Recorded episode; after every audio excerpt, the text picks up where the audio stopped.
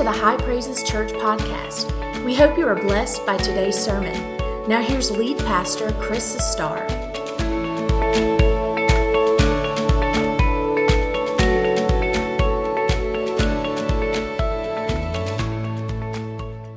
Romans chapter 3, this is a good atmosphere to preach in, and it fits perfectly with what I have been preaching for the last several weeks, which are messages about the cross and about salvation. And I knew last week what I was supposed to preach today. And so I want to read this text, and we're going to preach straight out of this text. And I'm praying and believing with all my heart that if there's somebody here that doesn't know Jesus as their Lord and Savior, that before this service is over, you will pray and commit your life to Christ and experience that wonderful powerful transformation that comes through the power of the cross and through through salvation. So Romans chapter 3 verse 21 while you're turning there, thank you for social distancing. You're spreading out pretty good. I know families are sitting together. That's okay, but just spread out and, and take advantage of all the seats. I'm kind of watching this because as we fill up, I've just I've got to I've got to stay on alert with that. And uh, you just pray for me and pray for our leadership as we're trying to make decisions week by week. But uh, I'd, I'd, hate for us not to be able to come together again. But we'll just we're just gonna believe God's. To. We need to pray God wipes this stuff out, don't we? That's what I've been praying. I've been praying God wipe out COVID 19. If you can wipe out the plagues in the Bible, you can wipe out these plagues. But I want to read Romans chapter 3, beginning verse 21. Paul said, But now the righteousness of God apart from the law is revealed, being witnessed by the law and the prophets, even the righteousness of God through faith in Jesus Christ to all and on all who believe. For there is no difference, for all have sinned and fall short of the glory of God. Notice this verse being justified freely by his grace through the redemption that is in Christ Jesus whom God set forth as a propitiation by his blood. I'll explain that in a minute. Through faith to demonstrate his righteousness, because in his forbearance, God had passed over the sins that were previously committed to demonstrate at the present time his righteousness. Watch this that he might be just and the justifier of the one who has faith in Jesus. You can be seated this morning. I've entitled this message, The Verdict is In and I'm right with God. The verdict is in, and I'm right with God. Um, my wife Leah, she was the one standing over here singing just now. My wife Leah loves to watch Investigation Discovery and Dateline and 2020. Is there any of you who will admit that you like Investigation Discovery and Dateline and 20? You, are, you people are pitiful. You're pitiful. That's what you are. Every one of you are pitiful. I don't know how you do it. When I watch TV, I want to watch Franford, Sanford Son. I want to watch something funny. I want to watch something that entertains, makes me laugh. I want to, I want to watch action movie or something like that, a show. I don't want to watch shows about people getting murdered every week. But my wife gets into this. I told Lee, I said, you need to go back to, go back over here. She works at AU. I said, go down here to AU and get you a, a degree in criminal justice and go get a job at the police department here in Anderson. You can, you can have your own NCISCSSI. You can have your own whatever that you can do your own thing, you know, and be an investigator. If I ever die a mysterious death, Leah's the number one suspect. Because she's watching all these ways. So, so I have sat down with her to, to, to, do things together, and I have watched investigation discovery shows and 2020 and Dateline. Now, I am, I'm, see, I'm not a person who's all into that, so I'm coming in a little more objective. Um, to me, they're Hallmark movies. Because you ever notice a Hallmark movie, they're all the same? They're all the same. Hallmark movies. Some of y'all ain't gonna admit now that you like Hallmark movies, but they are. They're all the same. I've learned that all these TV shows are the same because here's how it works. There's a crime that's committed. It's usually a very heinous crime, a terrible crime, and now we've got to figure out who the suspect is. And so they go through the various suspects, and eventually they get it down to one, and you think this suspect is it. This is the person. You're saying this is it. You're sitting there in the chair in your den going, this, you, this is it. Leah looked at me. She said, they did it. And I'm thinking, I think they did it too. And so the show carries on. Eventually they arrest them they take them to court and now they're in court and the judges the, the jury's there and they're going through and the prosecuting attorneys making their case but then the narrator and they always talk in that real weird voice could it be that things could change they do that weird thing. Have you noticed that? I make fun of it in the house every time. I just mock it. So anyway, so they they they're they're setting it up right, and and then they make you begin to doubt, and you go, oh no, they're going to get away with this. They're, the jury's not going to find them guilty. They're, they're, the way they're, they're going to get away with this crime. This is not right. They're going, the jury's going to find them innocent. They're going to acquit them. And so they work it up to the point where the jury comes in and it's time for them to make the announcement. They go to a commercial. Every stinking time they go to a commercial. and so then you got to wait. And then they come back in and they get you on edge. And every single time the jury finds them guilty. And all you investigation discovery people go, oh, I thought they were going to get away with it. And then you go on to the next show and it's the same thing all over again.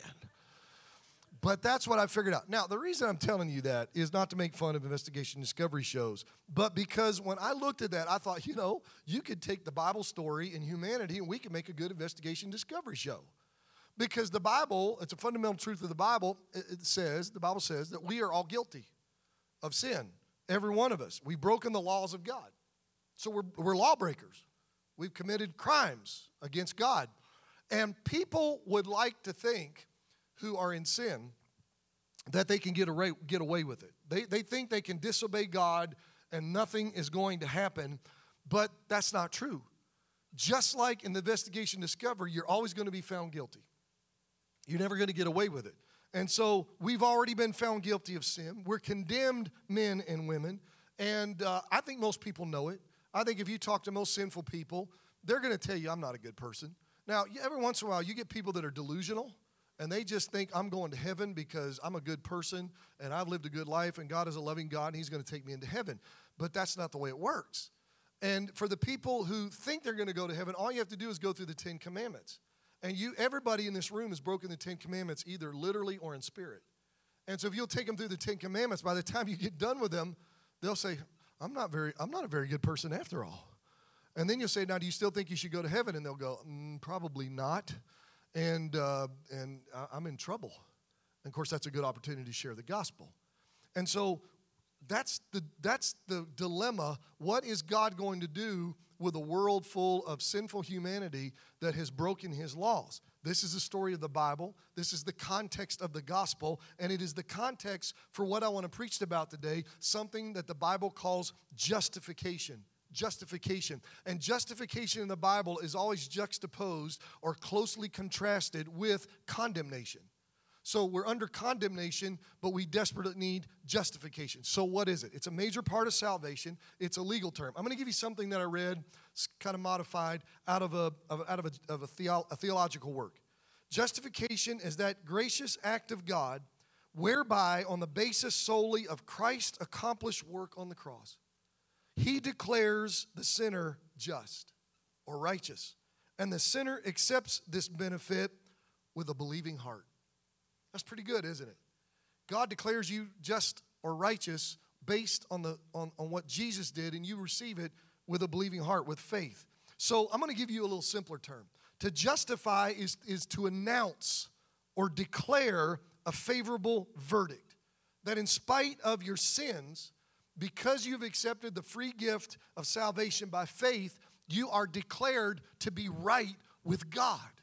It's the judge or the jury making the announcement that you are right with God. See, the law of God, just like our laws, the law of God demands that the guilty be condemned and the innocent be acquitted. So God is the righteous judge. He is, he is perfect in all of his decisions. He is uh, the God without injustice.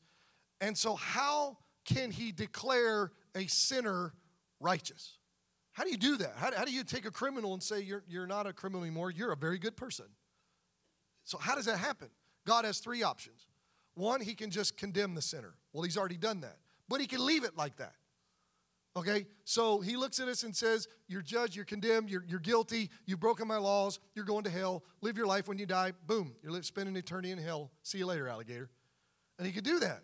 Okay? The second thing he could do, he could do is he could compromise his own righteousness by allowing the sinner to stay in his ways. So it's kind of like the, the, the, criminal in a courtroom before the judge, and the judge just kind of winks at him and says, It'll be all right. I got this. I'll take care of this. I don't care what the law says. I'm going to let you off the hook. Okay, so now the judge is compromising his role as the judge. God's never going to do that. The third option is that God changes the sinner into a righteous person, changes their state entirely. And so God chooses option three to be both, watch this, just and fair and, and still be the righteous judge and the justifier. Is that cool? That's the length God went to. So, Job 9 2 asks, How can a man be in the right before God? How can a man be in the right before God? This is the question. How can I get right with God? And so Paul gives the answer in Romans 3 21 through 26. So, what I want to do with this message is take you through Romans 3 21 through 26 and show you that this is really powerful. So, here's what Paul shows us. Are you ready? Number one, God had a plan. God had a plan. Matter of fact, God had a plan before he ever created the world. Because the Bible says that Jesus is the lamb slain before the foundation of the world. So God knew in his foreknowledge that we were going to sin, and God had a plan. And the plan was very simple. He would make sinners righteous, not on the basis of the works of the law or in any other work that we do, but on the basis of his son, Jesus, who is righteous. So that's the plan. I'll make sinners righteous based on the righteousness of Jesus Christ. Let me say this today so that we have this clear. There is absolutely nothing that you can do to secure justification before God. There's nothing that you can do. And people have been trying forever. I went back in my mind, I went back to, because I'm a pastor and a preacher, I went back to the Bible and I thought this has been going on from day one. Because Adam and Eve sinned, God shows up, obviously challenges them, and, and so this is how Adam and Eve tried to justify themselves. They blamed somebody else. Adam looked at Eve and said, It's her fault. Eve pointed at the snake and said, Well, it's his fault. The devil looked around and said, There's nobody else for me to blame. So he was sort of out. So then Adam and Eve had these two kids called uh, Cain and Abel. And Abel's living right and doing the right thing, but Cain is not. Sin is crouching at his door. And Cain comes to God and offers the fruit, literally the fruit of his, of his garden, of his labor, and says, God, I'm going to give you this. And God says, That's not my plan. You're, what you're supposed to do is kill a, a lamb and sacrifice that lamb, and, and, the blood needs to be shed, and, and a lamb needs to die in your place. Okay, that's the plan. See, because everybody in the Old Testament looked forward by faith to the cross. We in the New Testament get to look back by faith to the world. They were looking for what was going to be done. We look back at what has been done. And so God said, No, that the plan is you got to look forward to Jesus because it's always on Jesus. And, and Cain said, No, I'm going to give you, I'm going to work my way into being right with God. God said, doesn't work that way. And instead, he ended up being a terrible sinner and killed his brother. I'm going to come back to this in just a minute, but Luke chapter 18 has two examples of this. There was a guy who came to Jesus. I love this. He was called, he's called the rich young ruler. So he's rich, he's young, and he's in charge and has a position. Everything that a young person wants. Wealthy, has position, and, uh, and, uh, and, and he's young. Okay. He comes to Jesus says, Good teacher, what must I do to inherit eternal life? In other words, what do I need to do to be right with God, to be justified? Jesus messed with people all the time, and he messes with this young man. And he says, Well, you know the law. So keep the law, keep the Ten Commandments. He just wants to see what he's going to say. I love this. He said, Oh, I've kept them from my youth up. He's young. Ain't much youth in your life. You know what I'm saying? Ain't much life there because you haven't been living long enough but uh, you know he wants to sound so do you see what he's doing? He's justifying himself. So he's saying oh this is great. I love this. So you're just saying as long as i keep the commandments i'm cool. This is wonderful. So see he's looking for rules to keep and he's saying i'm a pretty good person. This is all right. I'm a pretty good guy. And jesus sees that he's not getting it and he says um, you, are not getting it? So i'll tell you what there rich young guy um, i want you to sell everything you have and give it to the poor and then come take up your cross and follow me and he went, Whoa, whoa, whoa, whoa, whoa, whoa, whoa. You want me to do what? Yes, sell everything you have, give it to the poor, and come follow me.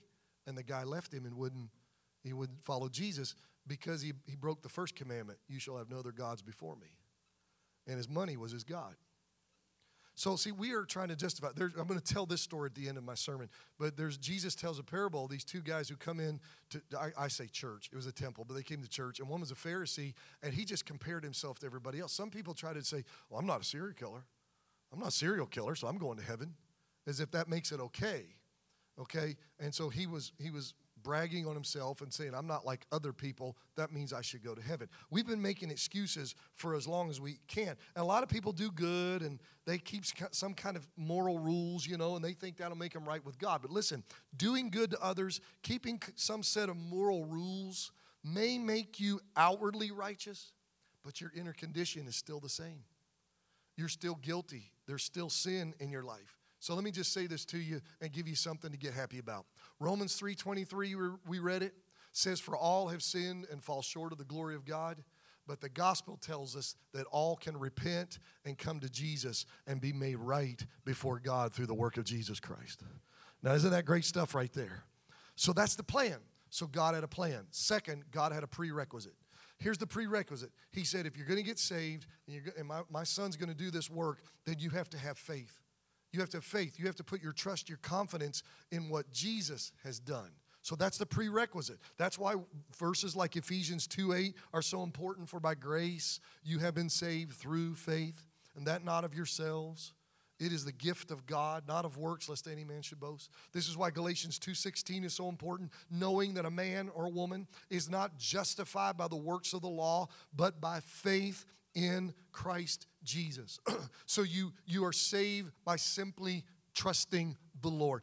It's just having faith. This past weekend, on Friday, my air conditioning went out at my house.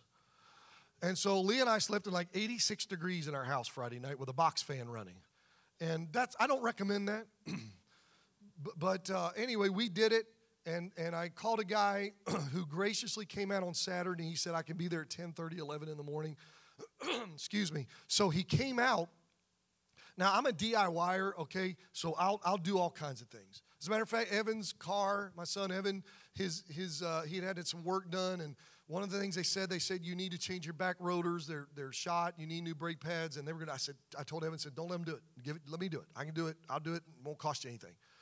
So he came over Saturday morning early, and and I'm out there. We're changing out the rotors and, and putting new brake pads on. I I can't do air conditioning. I can do a lot of things. You got a preacher gets his hands dirty. I can't do air conditioning and, and I knew a little bit about it. And I kind of had an idea what it might be, but you just don't ever know. So this gentleman comes out and he takes off the panel, and there's this, there's this little thing in there because one of our guys in the church had to graciously fix the same thing in our house. And I said, I said, we had, I mean, at our at office, I'm sorry.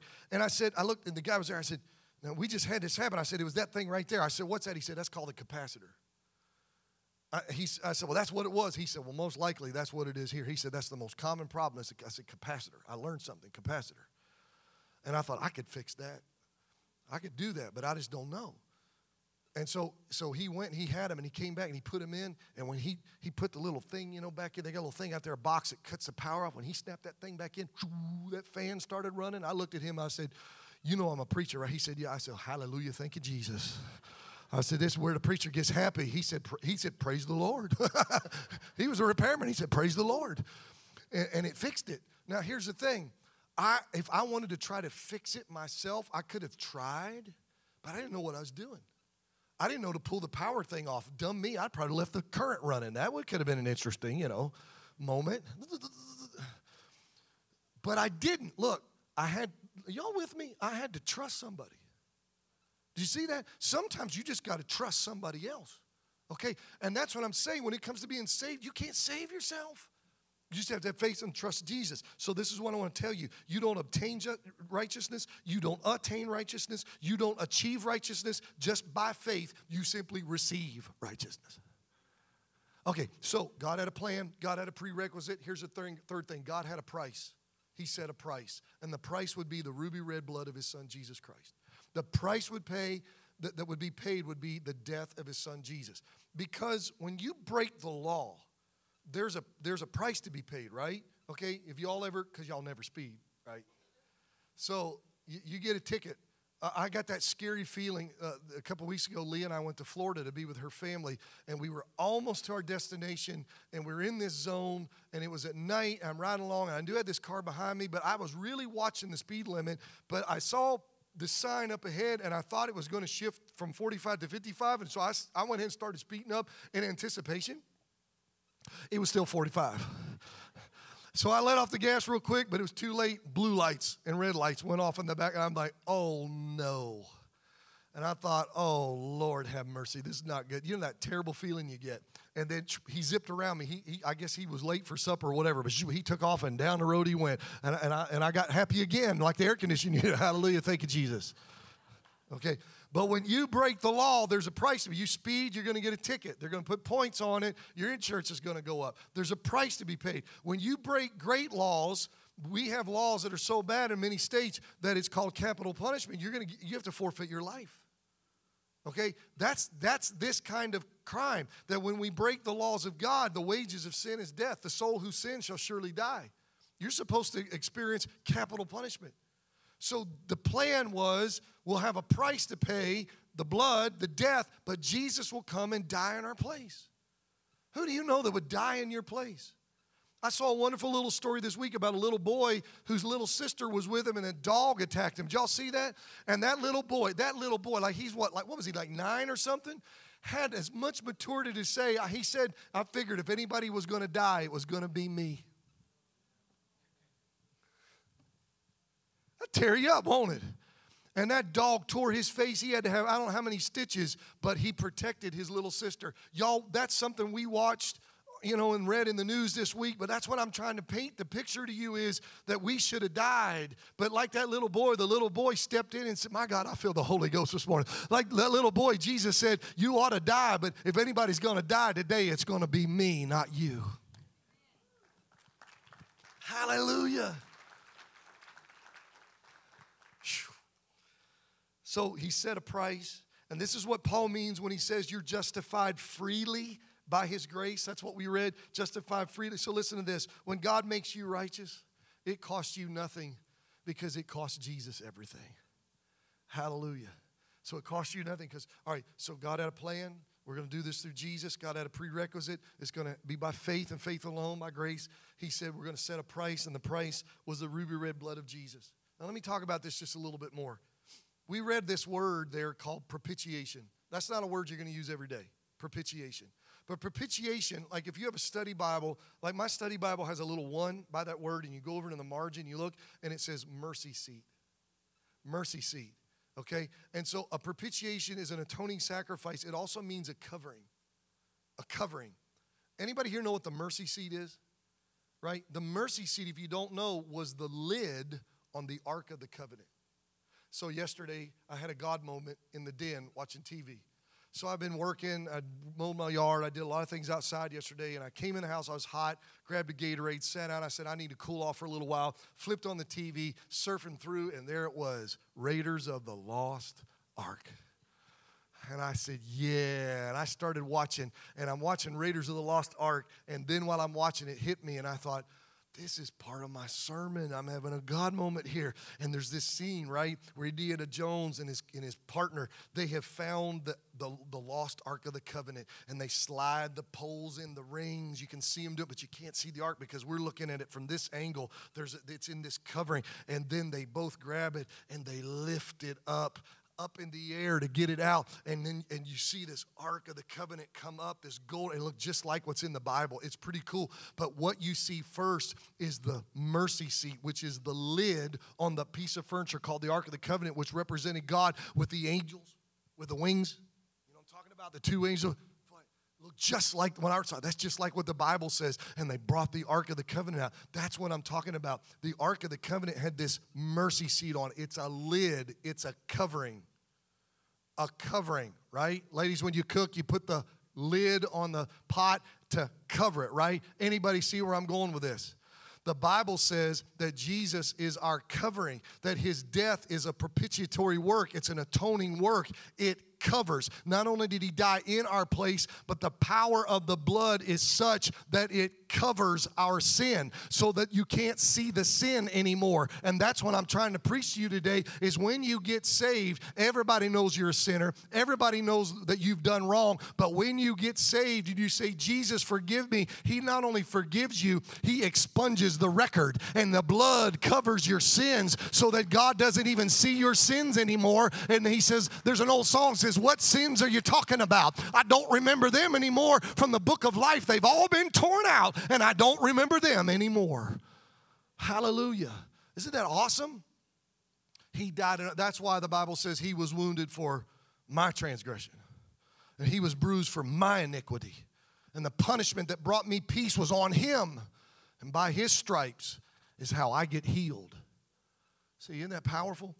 So that's the price that had to be. So God had a plan, and God had a prerequisite faith. God had a price to be paid. Jesus to be the atoning sacrifice, pay the price for us. Okay, and and then fourth, God creates this position. Because before you're in sin, He says, "I'm going to create this brand new position where you're going to be in Christ." In Christ. If any man or woman be in Christ, he is a new creation. Old things pass away, behold, all things become new. And it's in Christ that I get the righteousness of Christ. So hang on and let me teach you something that you're going to absorb. But if you'll absorb it and then let it move from your head to your heart to your spirit, you might even shout a little bit. Y'all ready? When God saves you, He imputes or reckons to your account the righteousness of Jesus Christ. And not only does he reckon it, that's a good southern word, isn't it? I reckon. Not only does he reckon it to your account, impute it to your account, but the Bible even goes so far as to say he makes you righteous. Makes a sinner now right. For God made him who knew no sin, Jesus, to become sin for us, that we might become the right, not, not get righteousness, become the righteousness of God in Jesus.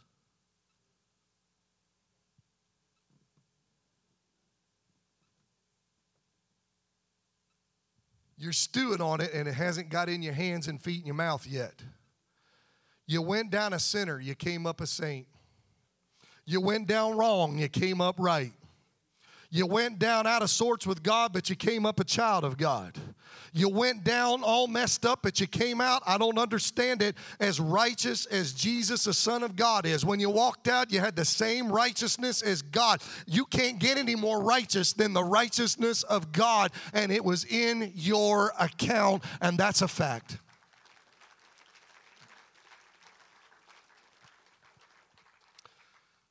Okay, so I'm in, I, I got a checking account. And I'm 17 million, $439,827.19 in the red.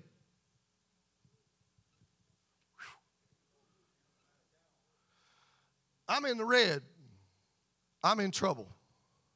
I can't get that money back to the bank. You with me? So what am I going to do? Somebody comes along and says, I'm going to give you 18 million. And 19 cents, I can't remember whatever number I made up, gives me the exact amount and gets the balance back to zero. Woo! Thank you, man. Oh, because the late fees and all that, you just don't know. They're killing me, right? The overdrafts are killing me. That would be wonderful. You know how many people be happy just to get the account back to zero? Right? Okay. But that's not the way it works. What if somebody comes along and not only paid it and got it back to zero, but then put $14 million in the account of their money? Oh, you don't like that? How about 140 million?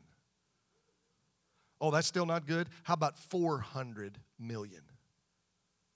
Oh, that's not still not good enough. How about how about 1 trillion dollars in your checking account?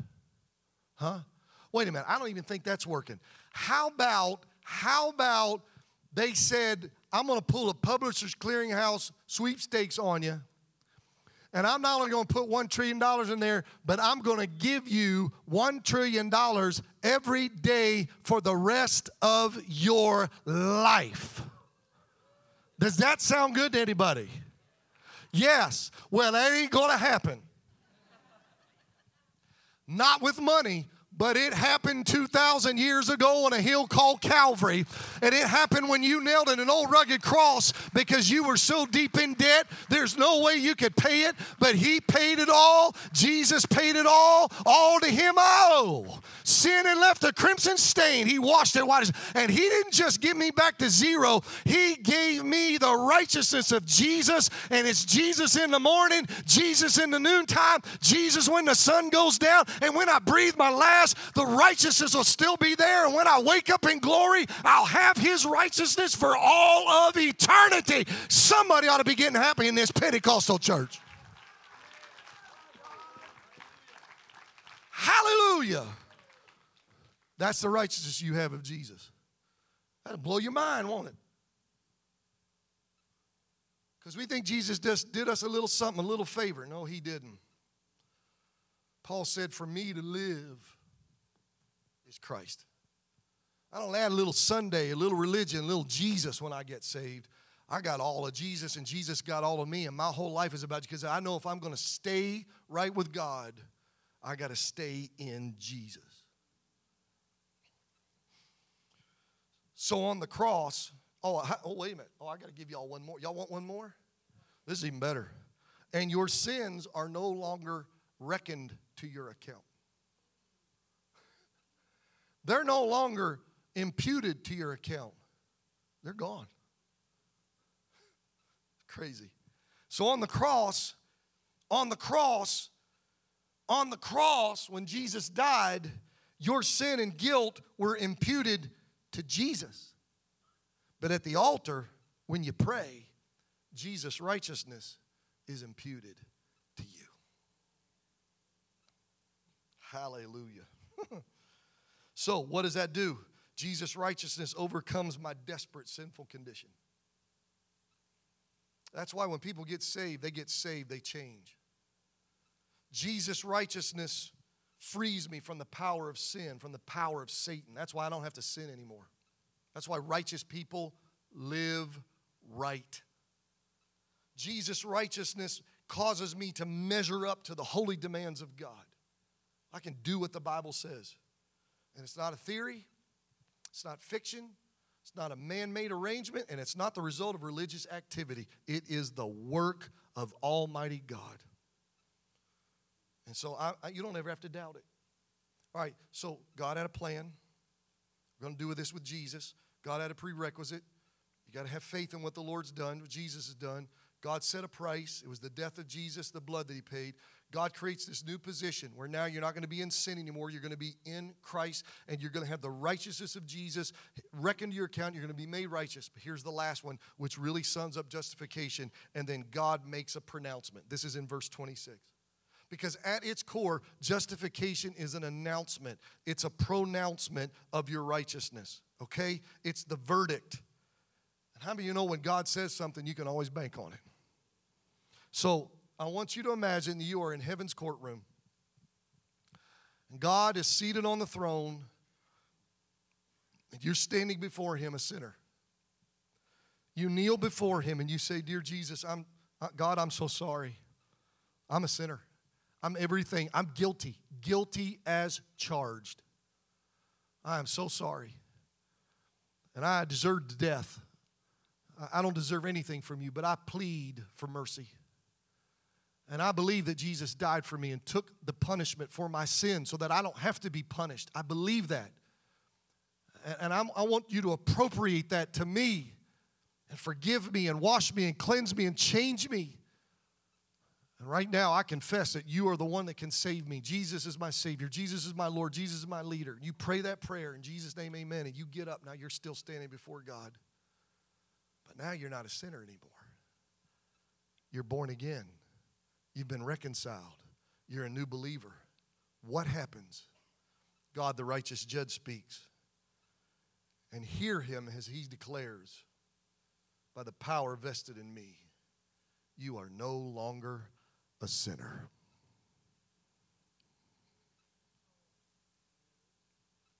You want to shout, but you don't know what to do. By the power invested in me, I declare that all your sins are forgiven and they're covered by the blood. They're no longer in the court records, they're gone. And finally, by the power invested in me, I declare that you stand righteous before me. Case, whap, dismissed. That's what happened the day you got saved. That's what happens when you get saved. When God says you're righteous, you're righteous. This is your actual state, and your past doesn't come into play. What the devil says doesn't matter. The opinions of others, don't listen to them. The only thing that matters is what God said. If God says you're saved and you're right, guess what? You're right. Because when you get saved, you just need to get ready. There's a devil, he's real. He's going to show up and whisper in your ear and say, You're not saved. I know the kind of life you lived. I know what, what kind of person you are. You're not saved. Why would you think God would love anybody like you and change anybody like you and save anybody like you? Those, this is what you do. You say, Devil, you're a liar. Everything comes out of your mouth is a lie. So if you say I'm not saved, then the opposite must be true. I am saved. But more than that, it's true because God, who doesn't lie, says I'm saved. So you need to shut up, Jack, and you need to get out of my life and leave me alone because I am saved. I am right before God. I'm justified. I want to take you back to Luke 18 to close this message. So here's the story Jesus tells this parable about two guys that go to church. It's a Pharisee and a tax collector. Now, both of these guys walk into church. Pharisee goes to the front row, like y'all. Tax collector stays in the back. Um, Pharisee is a very religious man, church guy, goes to church, dresses in a way where he wants people to think that he's a church guy and, and you know a religious guy. Everything about him says church guy. This should be a good guy. Okay, he comes to church, gets up the front, starts praying. Both these guys pray. Pharisee, Lord, I just want to thank you for how good I am. That's what he prays. I just want I just want to praise me. Lord, as I praise you, I praise me. Lord, I do this and I do that and I give tithes and I come to church and I and I treat people right and I do this and I'm a good person, Lord. And he's just bragging about how good he is. And then he then he changes. He turns around, he's looking around and he says, "Oh God, God, you see that IRS agent back there? Ain't nothing like him, Lord. I just, I just want you to know I'm good. Thank God I'm not like him, Lord. You know how good a person I am, Lord. And all he's doing is bragging on himself and comparing himself to other people to try to justify himself before God. Meanwhile, the old IRS agent in the back of the church walks in with his head down. Probably his, hardly ever goes to church, but that Sunday he knew he had to get to church because he's under conviction and he knows he's in trouble. He knows that he's in a mess, and he walks back there and he won't even lift his head up. He's humble before God and he starts praying just like the Pharisee, except his prayer goes something like this Lord, I am a sinner. I'm in a mess. I don't even know why I'm here. I'm scared to death. I, I, I'm in trouble. I don't know what to do. I can't save myself. I am mean. I have taken people's houses and possessions through the government. My people see me as a traitor. I, I, I, steal money. I charge people more taxes than what they're supposed to, and I pay the government. I put the rest of it in my pocket. I'm a crook. Nobody likes me. I'm just, I'm hateful. God, even my dog doesn't like me. I mean, it's one of those things. And he's just praying and he's just saying, Lord, I'm a sinner. This is me. And then this is what he prays God, have mercy on me. I just need mercy. If anything's going to happen, he look, look, watch this. God, I can't save myself. I can't help myself. You got to help me. Dude up front is helping himself and just asking God to approve it. You seeing that? And that's not so foreign because I know a lot of people that go to church. I know people go to church, some don't. But I know people go to church, don't, they don't, they're not saved, but they want everybody to think they're saved. And they act different when they get around me than when they get around non non believers. Always got to act upright when the preacher's around, you know. Or if they get around you, they might act, depending on what they think your spiritual condition is. I've seen people like all the time. They brag, boast about what they do, they go to church, and they give tithes, and they, they can volunteer. They're not even saved. And, and they say, Well, my mom and daddy are saved, and I grew up in church, and they think all that's going to make them right with God but they're but they're justifying themselves and then just hoping God will approve. That's not the plan. It's not the plan. The plan is Jesus does it all, and you just humbly come and say, I'm in a mess. I can't save myself. You got to help me. If it's going to happen, you got to do it. And Jesus said that the tax collector, rather than the Pharisee, went home, watch this, justified. And he said, For whoever exalts himself will be humbled. But whoever humbles himself before God, God will raise you up from a sinner to a saint, from unrighteous to righteous, from a child of hell to a child of God. So let me just ask you this, and those of you who are watching right now online. I know that many of you, most of you in this room are saved, so I'm preaching to people that aren't saved. So this is not going to apply to you. But if you're in this building and you're not saved, you're watching online and you're not saved, which category are you in? Because you're in one or the other. You're either in the category that says, oh, I'm a good person. I'm a law abiding citizen. I'm a moral person. I'm, I'm, I'm, an upright guy. I'm not a serial killer. A lot of people say that. I'm not a serial killer. Are you justifying yourself are you in the category that says, I'm in a mess? I have lived a wicked life, and I need somebody to help me, and the only person who can help me is God. Because God will never justify you as long as you keep justifying yourself. There comes a point where you have to say, God, help me, have mercy on me. The two thieves on the cross were like that. One, he still thought he didn't deserve to be crucified, he's dying. He's giving God a hard time giving Jesus a hard time.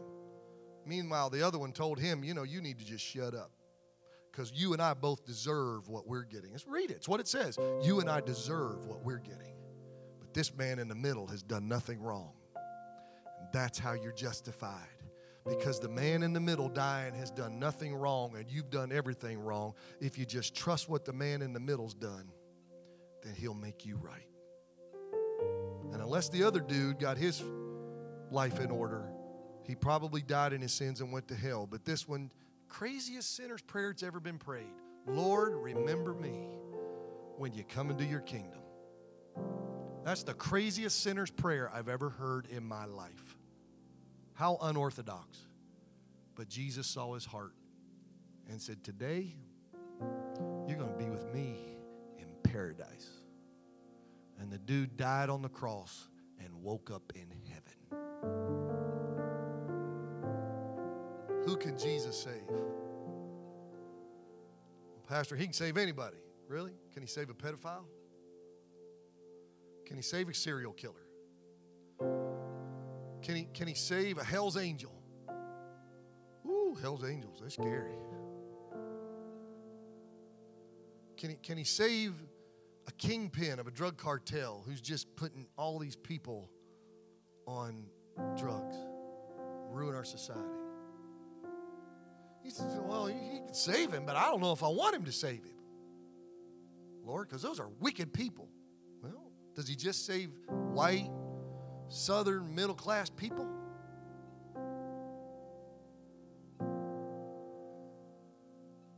Woo, by you watching online, it's quiet in here. See, if the gospel is going to be the gospel, and if God's going to be God, then He can save anybody and He can save everybody. No matter how bad you've been. And that's the truth of the gospel. He'll save you, He'll change you, revolutionize your life. I guess you have to just ask is how do you plead? How do you plead? How do you plead, sir? Oh, not guilty. God says that I can't do anything for you. But you fixing to be found guilty because the evidence demands a verdict of guilty. How do you plead, ma'am? Guilty. I did it. I did it. I'm guilty as charged And you expect the worst, but you put your faith in Jesus, and God says you're justified and you get the best. Won't you stand with me this morning? Thanks for listening. Be sure to join us Sunday mornings. Our service times are 9 o'clock and 1045. For more information, please visit us at highpraises.org.